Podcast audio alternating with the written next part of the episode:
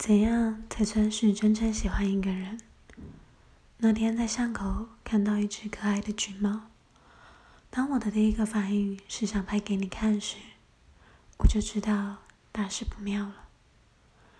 没错啊，我所经历的一切，我第一个想要分享的人是你。实在不知道该如何说清楚为什么喜欢你。